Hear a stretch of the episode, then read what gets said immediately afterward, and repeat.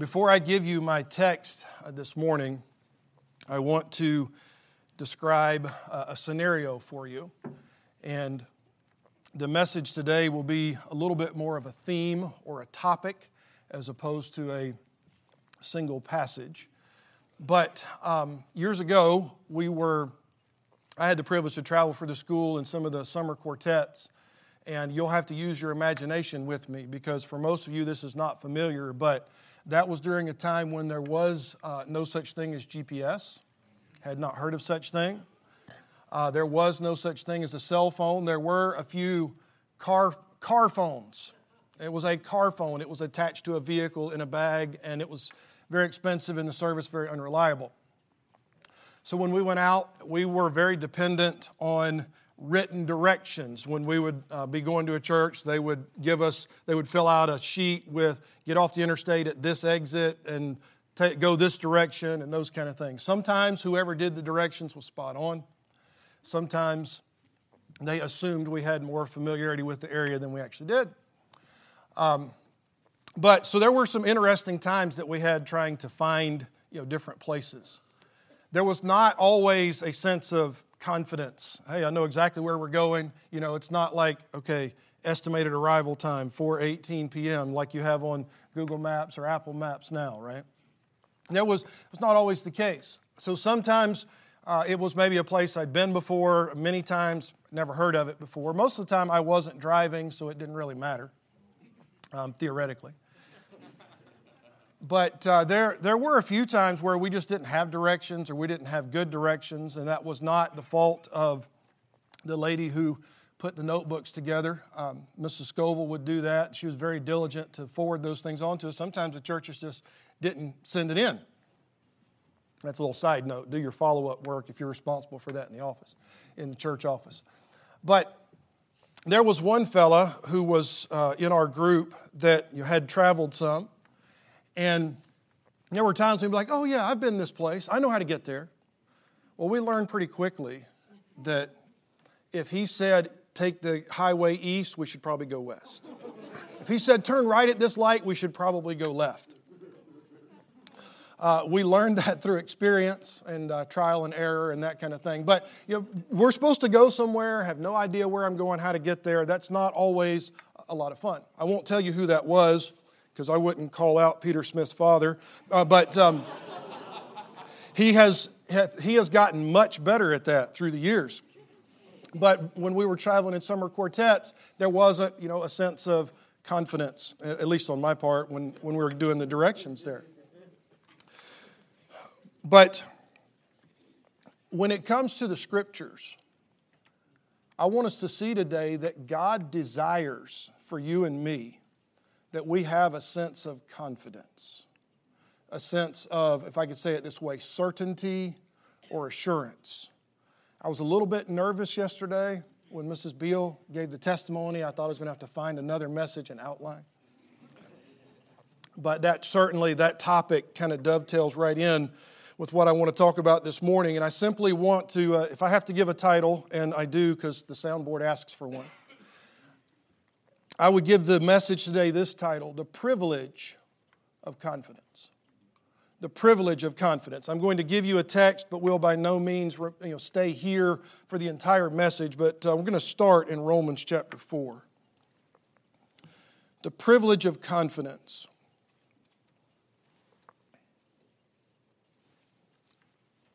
Romans chapter 4.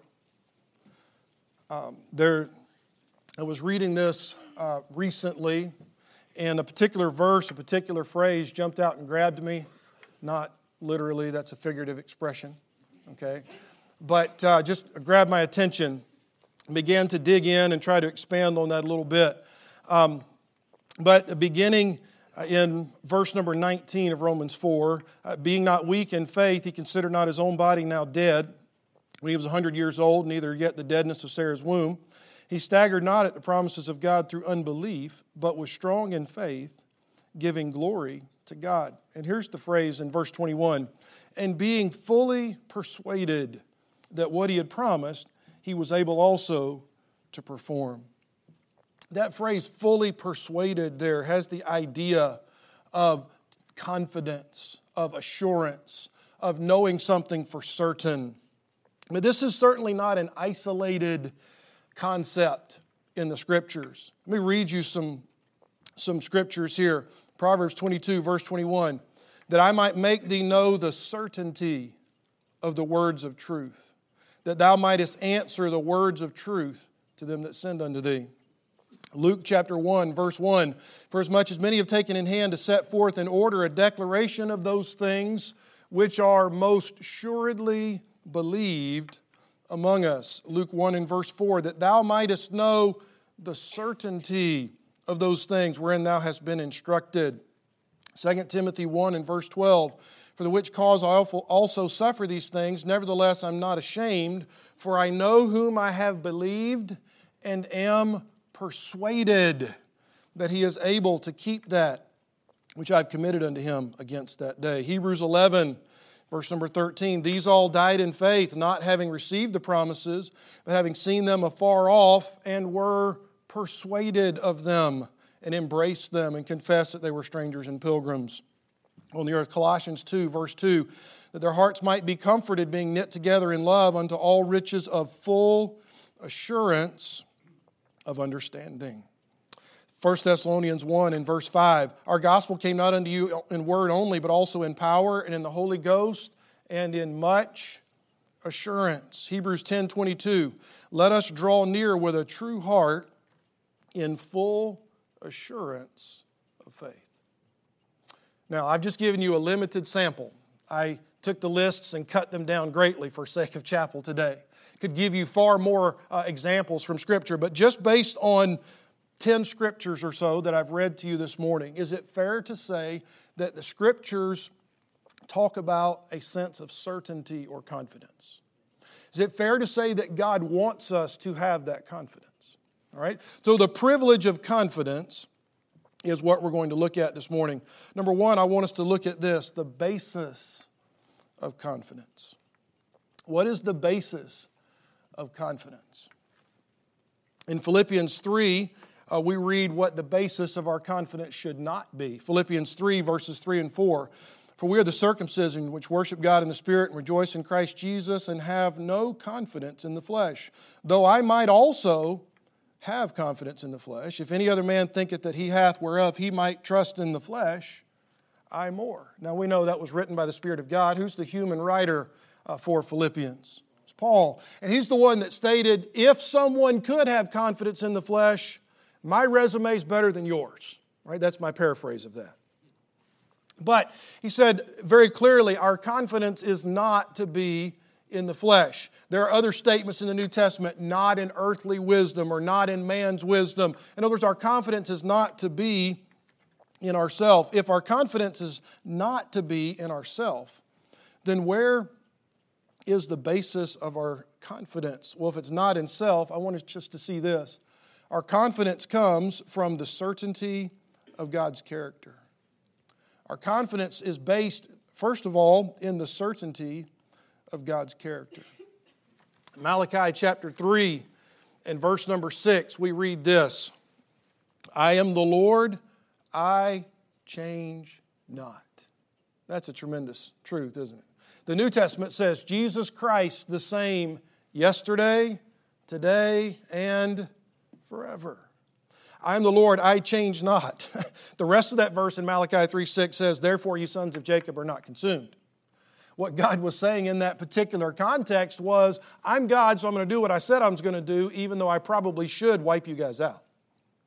But God's character does not change. Uh, Second Chronicles 16, we see that um, Hezekiah made a grave error because he failed to trust the Lord. In Second Chronicles 16, it, we read this Were not the Ethiopians and Lubims a great host? And he relied on God and God delivered him. Verse 9 The eyes of the Lord run to and fro throughout the whole earth to show himself strong in the behalf of them whose heart is perfect towards him. God's character is unchanging. You know, you understand that that ultimately is the basis of God's promises? The basis of Bible confidence, first of all, is based on God's character. But secondly, I want us to see that the basis of confidence is based on God's Word, the certainty of God's Word. Psalm 119, verse 89 says this Forever, O Lord, thy word is settled in heaven. That term forever there literally means unto eternity. We're never going to reach a point in the timeline of the earth where God's word is unsettled. Uh, 2 Timothy 3, verse 16 All scripture is given by inspiration of God and is profitable for doctrine, reproof, correction, instruction in righteousness. Matthew 24 and verse 35 Heaven and earth shall pass away, but my words shall not pass away. The, our confidence ultimately should be based on the certainty of God's character and the certainty of God's word. Now, the Psalms uh, give a relation between those two. There is a statement in the Psalms that says this I've magnified my word above my name. I don't think that's really a ranking of degree. I think it is, an, it is a statement of these two truths right here.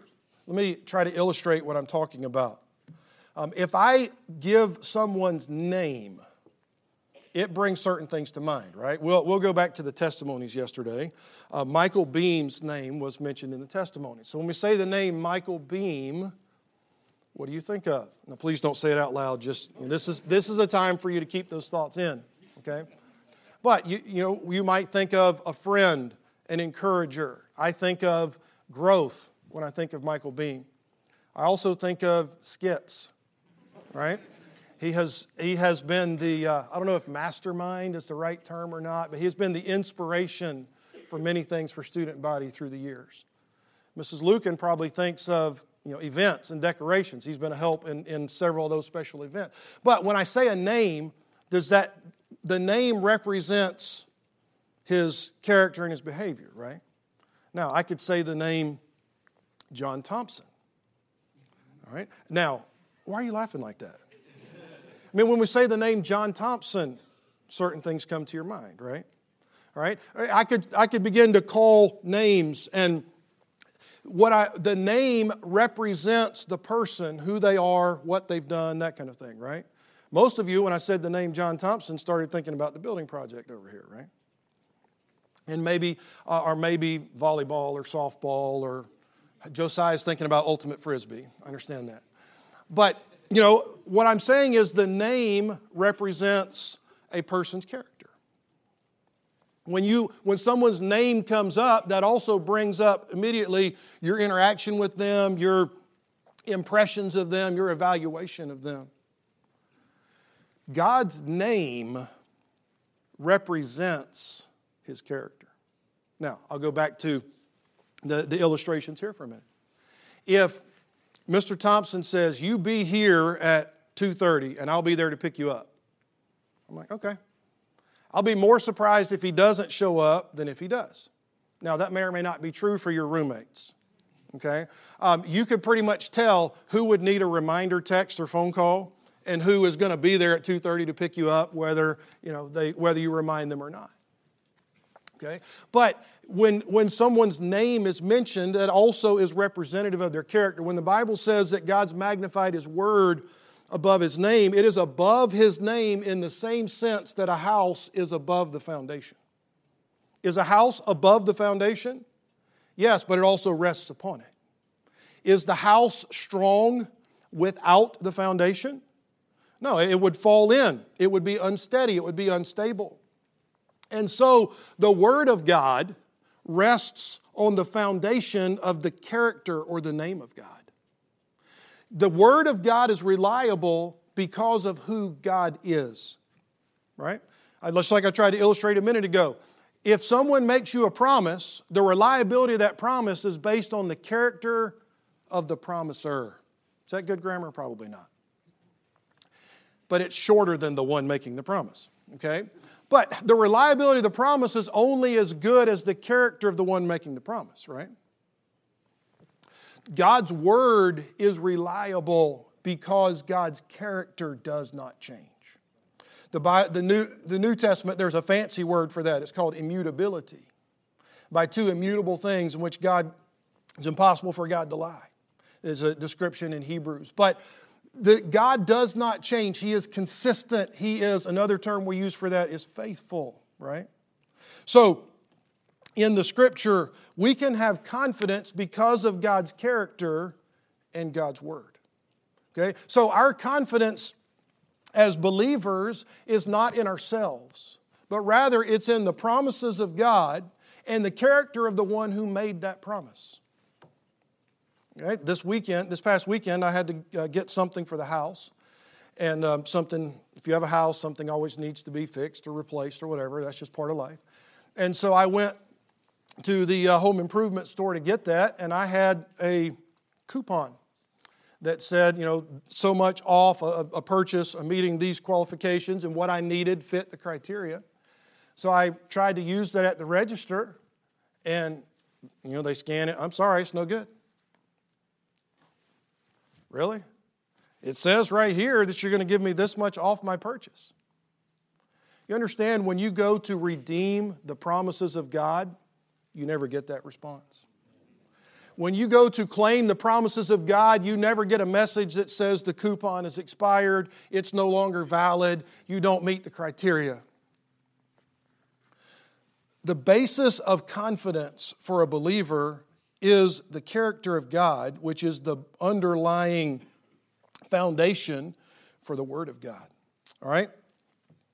Number two, I want you to see with me the process of confidence. This is a quick point here, but I think it's important. The process of confidence. What is the process of confidence? Two things the fear of the Lord and personal study. The fear of the Lord and personal study. For those of you in poetical books class, you should remember this. But the fear of the Lord, we've defined it this way the fear of the Lord is to know God, know His design for life, and then to live in light of that knowledge. In other words, to get to know Him and then to live to please Him. That is the fear of the Lord. Okay?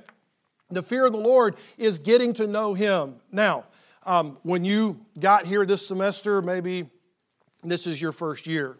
Or maybe it's not your first year, but you had you know, a roommate or a coworker that this was their first year. There's a process of getting to know them, right? Um, we've heard you know, some amusing anecdotes of those processes, and uh, we'll not regale you with those today. But getting to know them, you're kind of feeling that out. It's like, okay, I want to give you the benefit of the doubt, but I'm going to try to get to know you a little bit and see if I can rely on you. Now, if today your mother were to call and say, you know, I will do this at this time for you, I suspect that for most all of you, that w- you wouldn't second guess it. Okay? You would have a sense of confidence. Why? Because you've built a relationship. You've known your mom since birth, most of you. Okay? I, I like what Abraham Lincoln said. He said, I was born at home so I could be close to my mother. Um, most of you have been close to your mother all of your life till you came to college. But why do you have confidence in what your mom says? There's a relationship that's been built over time, right? If many times, if when we don't have confidence in God's word, it's not because He's unreliable. It's because the relationship isn't as established as it needs to be. So the fear of the Lord is getting to know God and learning to live in a way that pleases Him. And the second aspect of that, I said, is sim- simply this personal study. 2 Timothy 3:14 says this, "But continue thou in the things which thou hast learned and hast been assured of." What was Timothy's position when he received that instruction from Paul? Oh, was he a teenager in the church youth group? Was he, you know, a student in Bible college? What was Timothy's position when he received that instruction? He was a pastor. It, the, the, whole uh, letter starts out saying, I left you here to pastor this work and to lead and deal with these situations. If Timothy, as a pastor, needed to continue in the things that he had learned, then that pretty much tells you and me that we do as well, right? You will never outgrow continuing or abiding refreshing, uh, improving in the things that you've learned and it's been assured of. So, the basis of confidence is the character of God and the Word of God. The process of confidence. We gain confidence in God's Word by spending time there, by getting to know Him. Number three, I want you to see with me the results of confidence. The results of confidence. What are some areas where the Scripture tells us God wants us to have confidence? Well, one of those areas would be in the matter of salvation. Jesus said, I am the way, the truth, the life. No man cometh unto the Father but by me. You know, there are some in this world that would call us arrogant and um, unreasonable for saying that there's only one way to, to heaven. The all roads lead to heaven is much more popular statement.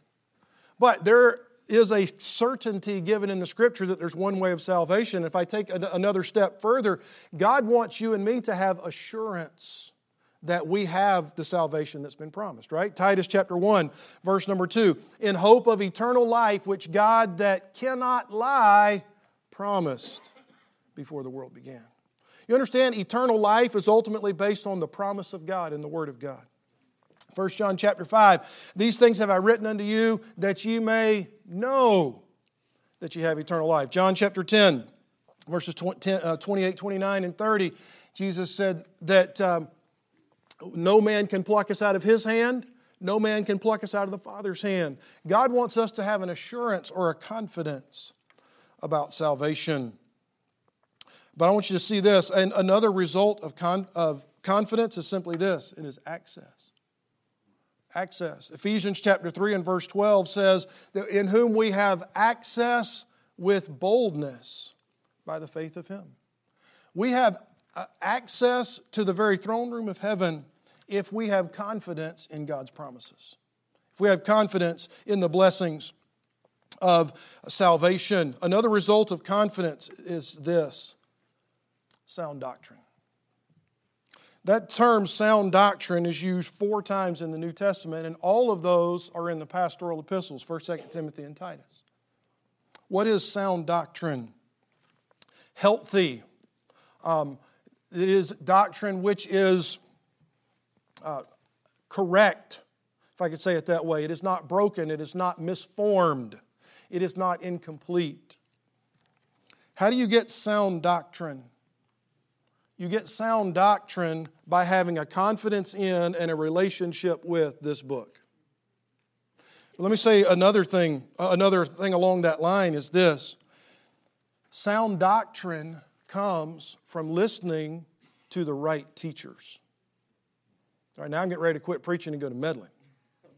Okay? 2 Timothy 3.14 says, uh, Continue thou in the things which thou hast learned and hast been assured of. And then what's the next phrase? Knowing of whom thou hast learned them. In other words, you know who your teacher was. It's always simultaneously a sense of amazement and a sense of disappointment to a faculty member here when someone who had the opportunity to sit with men who have ministered and studied and served God faithfully, they've been taught right. Or let me back up. Most of you had a whole lot of teaching before you ever got to Bible college, right? You have a, most of you have a mom and a dad that taught you the scriptures. You have a pastor that tried to teach you faithfully. You have maybe a youth pastor, youth director, folks that poured into your life and taught you the scriptures. The purpose of Bible college here is to build on that foundation, not to tear it down, but to strengthen it and, and broaden your understanding. So when it's amazing when folks who have that opportunity get enthralled with a website, a YouTube channel, a blog, a podcast, when they don't know really a whole lot about this person other than they sound really smart. What do you know about that person? What is, what is their background? What is their doctrinal position? What, what is their current ministry? Do they even have a ministry other than criticizing fundamental independent Baptists? I'm not really kidding there. But the admonition in 2 Timothy 3 was to continue in the things which you've learned and been assured of. There's the idea of confidence. And part of that is knowing of whom thou hast learned them. The confidence comes from the source of the material and the faithfulness of those who taught you. Why would you throw away the years of a, under a faithful, solid pastor because he doesn't sound as intelligent as someone who can delete a podcast and re record it if they didn't say it right. Your pastor can't delete a sermon. He can maybe try to go back and fix it or clarify what he's trying to say, but pastors don't always get a do over. And the, what I'm saying here is that con, the Bible wants us, the Bible says God wants us to have a confidence in God's character, in God's word, in sound doctrine. And that comes from the Word of God and from solid, uh, from solid teachers. Why? Some of you know exactly what I'm talking about. Why do people pay good money to come to Bible college and then teach the teacher? Why do you pay good money to go to Bible college to then turn around and say, Nope, I like Mr. Internet Guru better. I think I'm going to follow that line of teaching?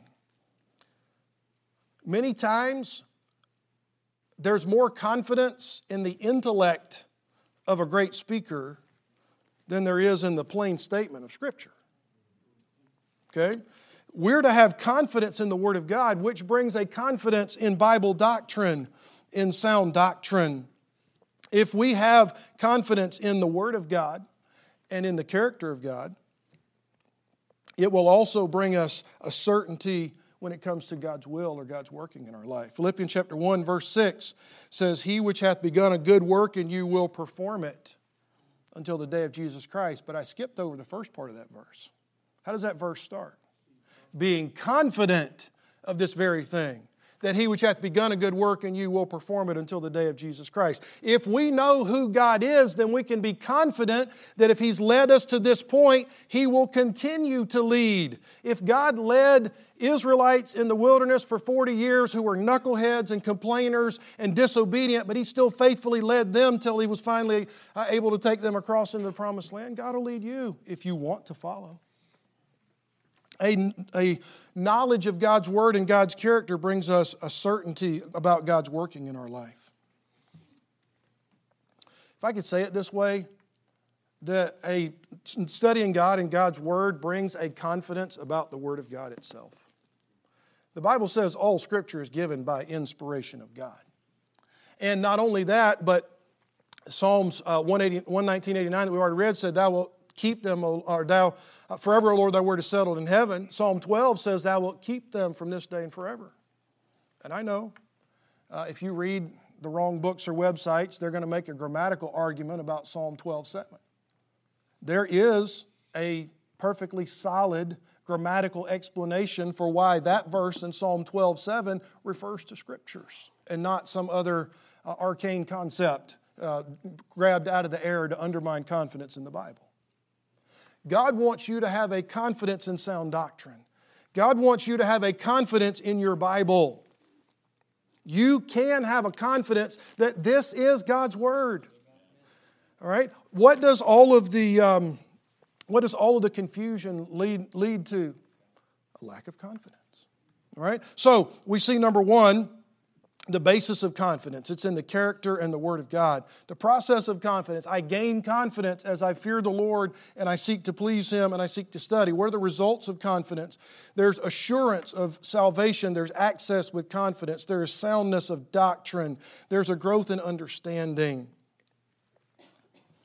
Now, number four, I want you to see with me in closing the enemies of confidence.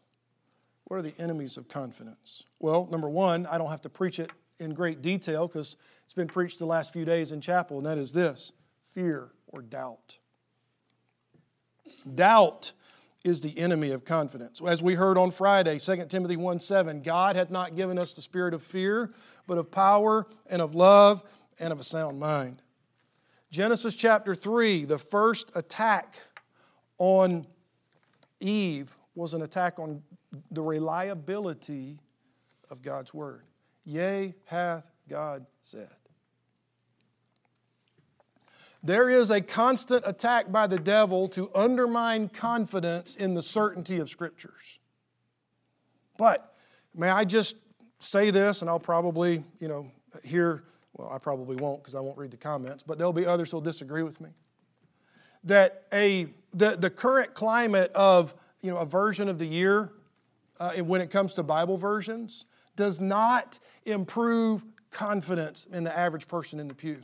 It brings an uncertainty of, well, is this the latest edition or is there going to be a new one next year that's different? Do I have this or do I not have this? The same God who inspired the Bible is the same God who has preserved it, and He has preserved it continuously from the time of the writing till now. It didn't disappear for a millennium and then reappear suddenly in some lost manuscripts. God has given His word, but you know what happens in the process of, you know, uh, well, do what about this? What about this? What about this? It sows seeds of doubt.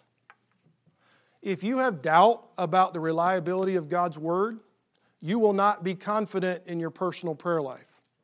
You will not be confident in your witnessing.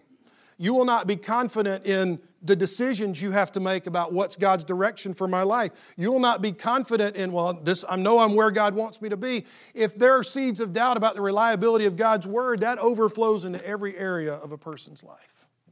The, what are the enemies of confidence? It's doubt. And understand this we are here to learn and to study and to try to understand. Now, Timothy was admonished by Paul to continue to study, to read, to grow. It wasn't just, well, you've been taught this, so never ever question it. But as he put his as he put his uh, eyeballs into Scripture, what he had been taught was reinforced. Very few folks who have been to Bible college get led astray with their eyeballs in Scripture. They get led astray with their eyeballs on websites, blogs, newsletters, YouTube channels, and uh, sources about Scripture, but not the Scripture itself. God wants you to have a sense of confidence, but the enemy of confidence is doubt. Number two, the second enemy of confidence is neglect. Neglect. What do I mean by that? 2 Peter um, 1 9 says this. I want to I want to read it to you rather than uh, misquote it here. 2 Peter 1 9. He that lacketh these things, what's the context talking about? If we back up to verse number 5, it's talking about adding to your faith, or if I could say it this way, Christian growth. And then when you get down to verse 9, it says this He that lacketh these things is blind and cannot see afar off and was not purged from his old sins. Is that what it says?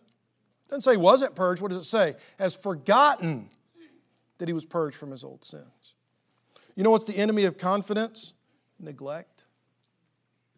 When you neglect your time in this book, when you neglect your time in prayer, when you neglect a growing relationship with the Lord, that causes us to lose confidence in the very God of the Bible. All of our life as believers is based on the instructions of God and the promises of God. Is that not what our hope of eternity is based on? Somebody says, What happens to you after you die? I'm going to heaven. How do you know that? You'd probably quote scripture to them, right? Everything that I believe, if someone were to, you know, figuratively use the expression gun to your head, if somebody really were to put a gun in your face, what do I believe is going to happen to me? I believe that to be absent from the body is to be present with the Lord. I believe I will be standing there. But all of that ultimately comes from this book. That's where my confidence lies. That's where your confidence should lie. But when we neglect that, it begins to wane. Number three, the third enemy of faith, and I've touched on this a little bit, but I'm just going to call it Mars Hill syndrome. Mars Hill syndrome. Where did I get that? Acts chapter 17. That was when Paul was giving a defense of the faith on Mars Hill. But Acts chapter 17, verse 21 says, All the Athenians and strangers which were there spent their time in nothing else but either to tell or to hear some new thing. If it weren't for some new thing, YouTube would not be nearly as profitable as it is. You realize they give you a free access to YouTube, and then they sell that to, they sell access to you by selling commercials. Okay, but mm, mm, mm, You know, just I'm to scroll through and find something, right? Let me find something. Oh, I've already seen this one, you know. Some new thing. Whether it's a website, whether it's videos, whether it's, you know, whatever form of entertainment. You know, some new thing is not sound doctrine. Okay? The, the body of Scripture is established. The body of sound doctrine is established. There are things that are new to me as I learn them. But if somebody comes up with a doctrine, nobody's ever figured this out before. But let me tell you, I've figured out what nobody's figured out for 2,000 years since the establishment of the church. It's not new. Either if it's true, it's not new. If it's new, it's not true. Okay? But Mars Hill syndrome, that is constantly listening to somebody else, and if I could say it this way, a constant pursuit of stimulate my intellect as opposed to let me exercise my intellect in the study of God's Word. You understand the difference? I mean, I'm the academic dean here. I'm not against you using your intellect. In fact, I'm very much in favor of it. But the intellect is not the ultimate goal. The ultimate goal is to use your intellect to learn about God so that we have a heart relationship with the God of the Bible. That's the goal of knowing of teaching the Bible and knowing God's word. I mean, we should earnestly contend for the faith. You should use your brain and defend the scriptures. But if you get enamored with somebody else that you think is a big brain, you're, you're very easily going to be led astray. God wants you to have confidence in His Word that is based on His character. And number four, the enemies of confidence, I would say the enemy of uh, confidence is unbelief. In 2 Timothy chapter 4, Paul talked about Alexander the coppersmith who had opposed him. That was a willful unbelief. In 2 Timothy chapter 2, Paul talked to Timothy about in meekness instructing those who oppose themselves. That wasn't always willful. Sometimes it was just they didn't know what they didn't know and they, they were hurting themselves thinking they were making progress. You didn't know he wrote about Bible college students, did you? But there is sometimes an unbelief that you know, is just immaturity, and there's sometimes an unbelief that is willful. But unbelief is the enemy of confidence. If I can say it this way, Hebrews 11, verse 6 says, Without faith, it is impossible to please Him. You must use your brain, you must use your heart, but ultimately, you must start at the basis of I believe there, there is a God and that this is His Word. Okay? What are the two foundational assumptions of theology? God exists and God has spoken, right? Without faith, it is impossible to please Him. Okay? If you are seeking to intellectually validate all of that to the exclusion of faith, you will be misled. You will go astray. The privilege of certainty. Now, there's a lot more things that could be said, but God wants us to have assurance of understanding, assurance of salvation. God wants us to have a soundness of doctrine, a soundness of walk, a personal walk with Him. All of that, what is the basis of our confidence? The basis of our confidence ultimately is in the promises of God, and the promises of God are based on the character of God. The promise is only as good as the one who makes the promise. God, who cannot lie, makes a promise it's good. You can rely on it. There, there is a mindset out there in certain circles that says that if you are certain or dogmatic, that's, that's a, a sign of weakness. Okay, now, there are folks that are dogmatic with absolutely no thought or research put into it. I will acknowledge that. Okay? That's not what we want you to be. You know, I, I am sure of my position, although I cannot defend it, I'm sure that I'm right. That's not where we want you to be. But understand this certainty or confidence in sound doctrine and in the Word of God, that is not a sign of weakness or immaturity. I can say it this way certainty is not the delusion of a weak mind. Rather, certainty is the outgrowth of faith in the character and promises of God. Okay? Certainty, it does not mean that you're a small minded, weak little person, and if you really expanded your mind to all the things that are out there, you'd realize you can't be so confident about all of these things. Now, granted, are there things that I still need to learn and understand? Sure. Things that I need to grow in? Sure. But to have a mindset that would say, well, we can never know for sure, we can never be certain. No, you need to drive a stake and say, this is what I believe. I am confident of this. Certainty is not the delusion of a weak mind, it is the outgrowth of faith in the character and promises of God. If I could say it this way, biblical certainty is maturing faith. The more my faith grows in the Lord, the more my confidence grows in His Word and in His promises. So here's my challenge to you today. If you don't have one already, I'm going to challenge you to make an I believe list. You know, uh, we talked about sound doctrine. Paul told Timothy that he should continue in the things that he had learned and been assured of, reassured, persuaded. It's from that same idea of to be persuaded. The things he's learned and been assured of. Do you have an I believe list? I believe there's one God. I believe there's one way to salvation, and you put scripture with that. Some people call that a doctrinal statement. I used to might say, "Well, I don't need one because I'm not going to I'm not going to be a pastor." You're going to be a Christian. You're going to be a witness for God. You need a list of the things that you have learned and have been assured of. Learn it, settle it in your own mind, ask questions of the right people and get it settled. But then when you do, drive a stake and say, This is where I stand by the grace of God, and I'm not moving because of Dr. So and so. Because it's out there. Books, websites, YouTube channels, all, all manner of avenues are coming at you. And if you're a pastor, people are constantly asking about this or that, or why do we do this, or can't we change that. You need to know where you stand and why. Okay? Certainty should not be an irrational, I pull it out of the air, but there is such a thing as biblical certainty. The Bible says, uh, uh, as we read earlier of Abraham, he was fully promised, he was fully persuaded that what he, God, had promised, he was able to perform. Why was Abraham fully persuaded? Because he knew the person, the character of God, he knew he could trust the promise of God. We have a privilege of certainty. Do not waste that.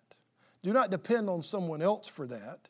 But as you are growing, establish your own certainty, not just because it's what mom and dad said, this is what my pastor said, this is what Dr. Lucan or Dr. Spencer says. I believe they're going to teach you right. But we need to be establishing a this is what I believe because this is what the Bible says list. But continue thou in the things which thou hast learned and hast been assured of.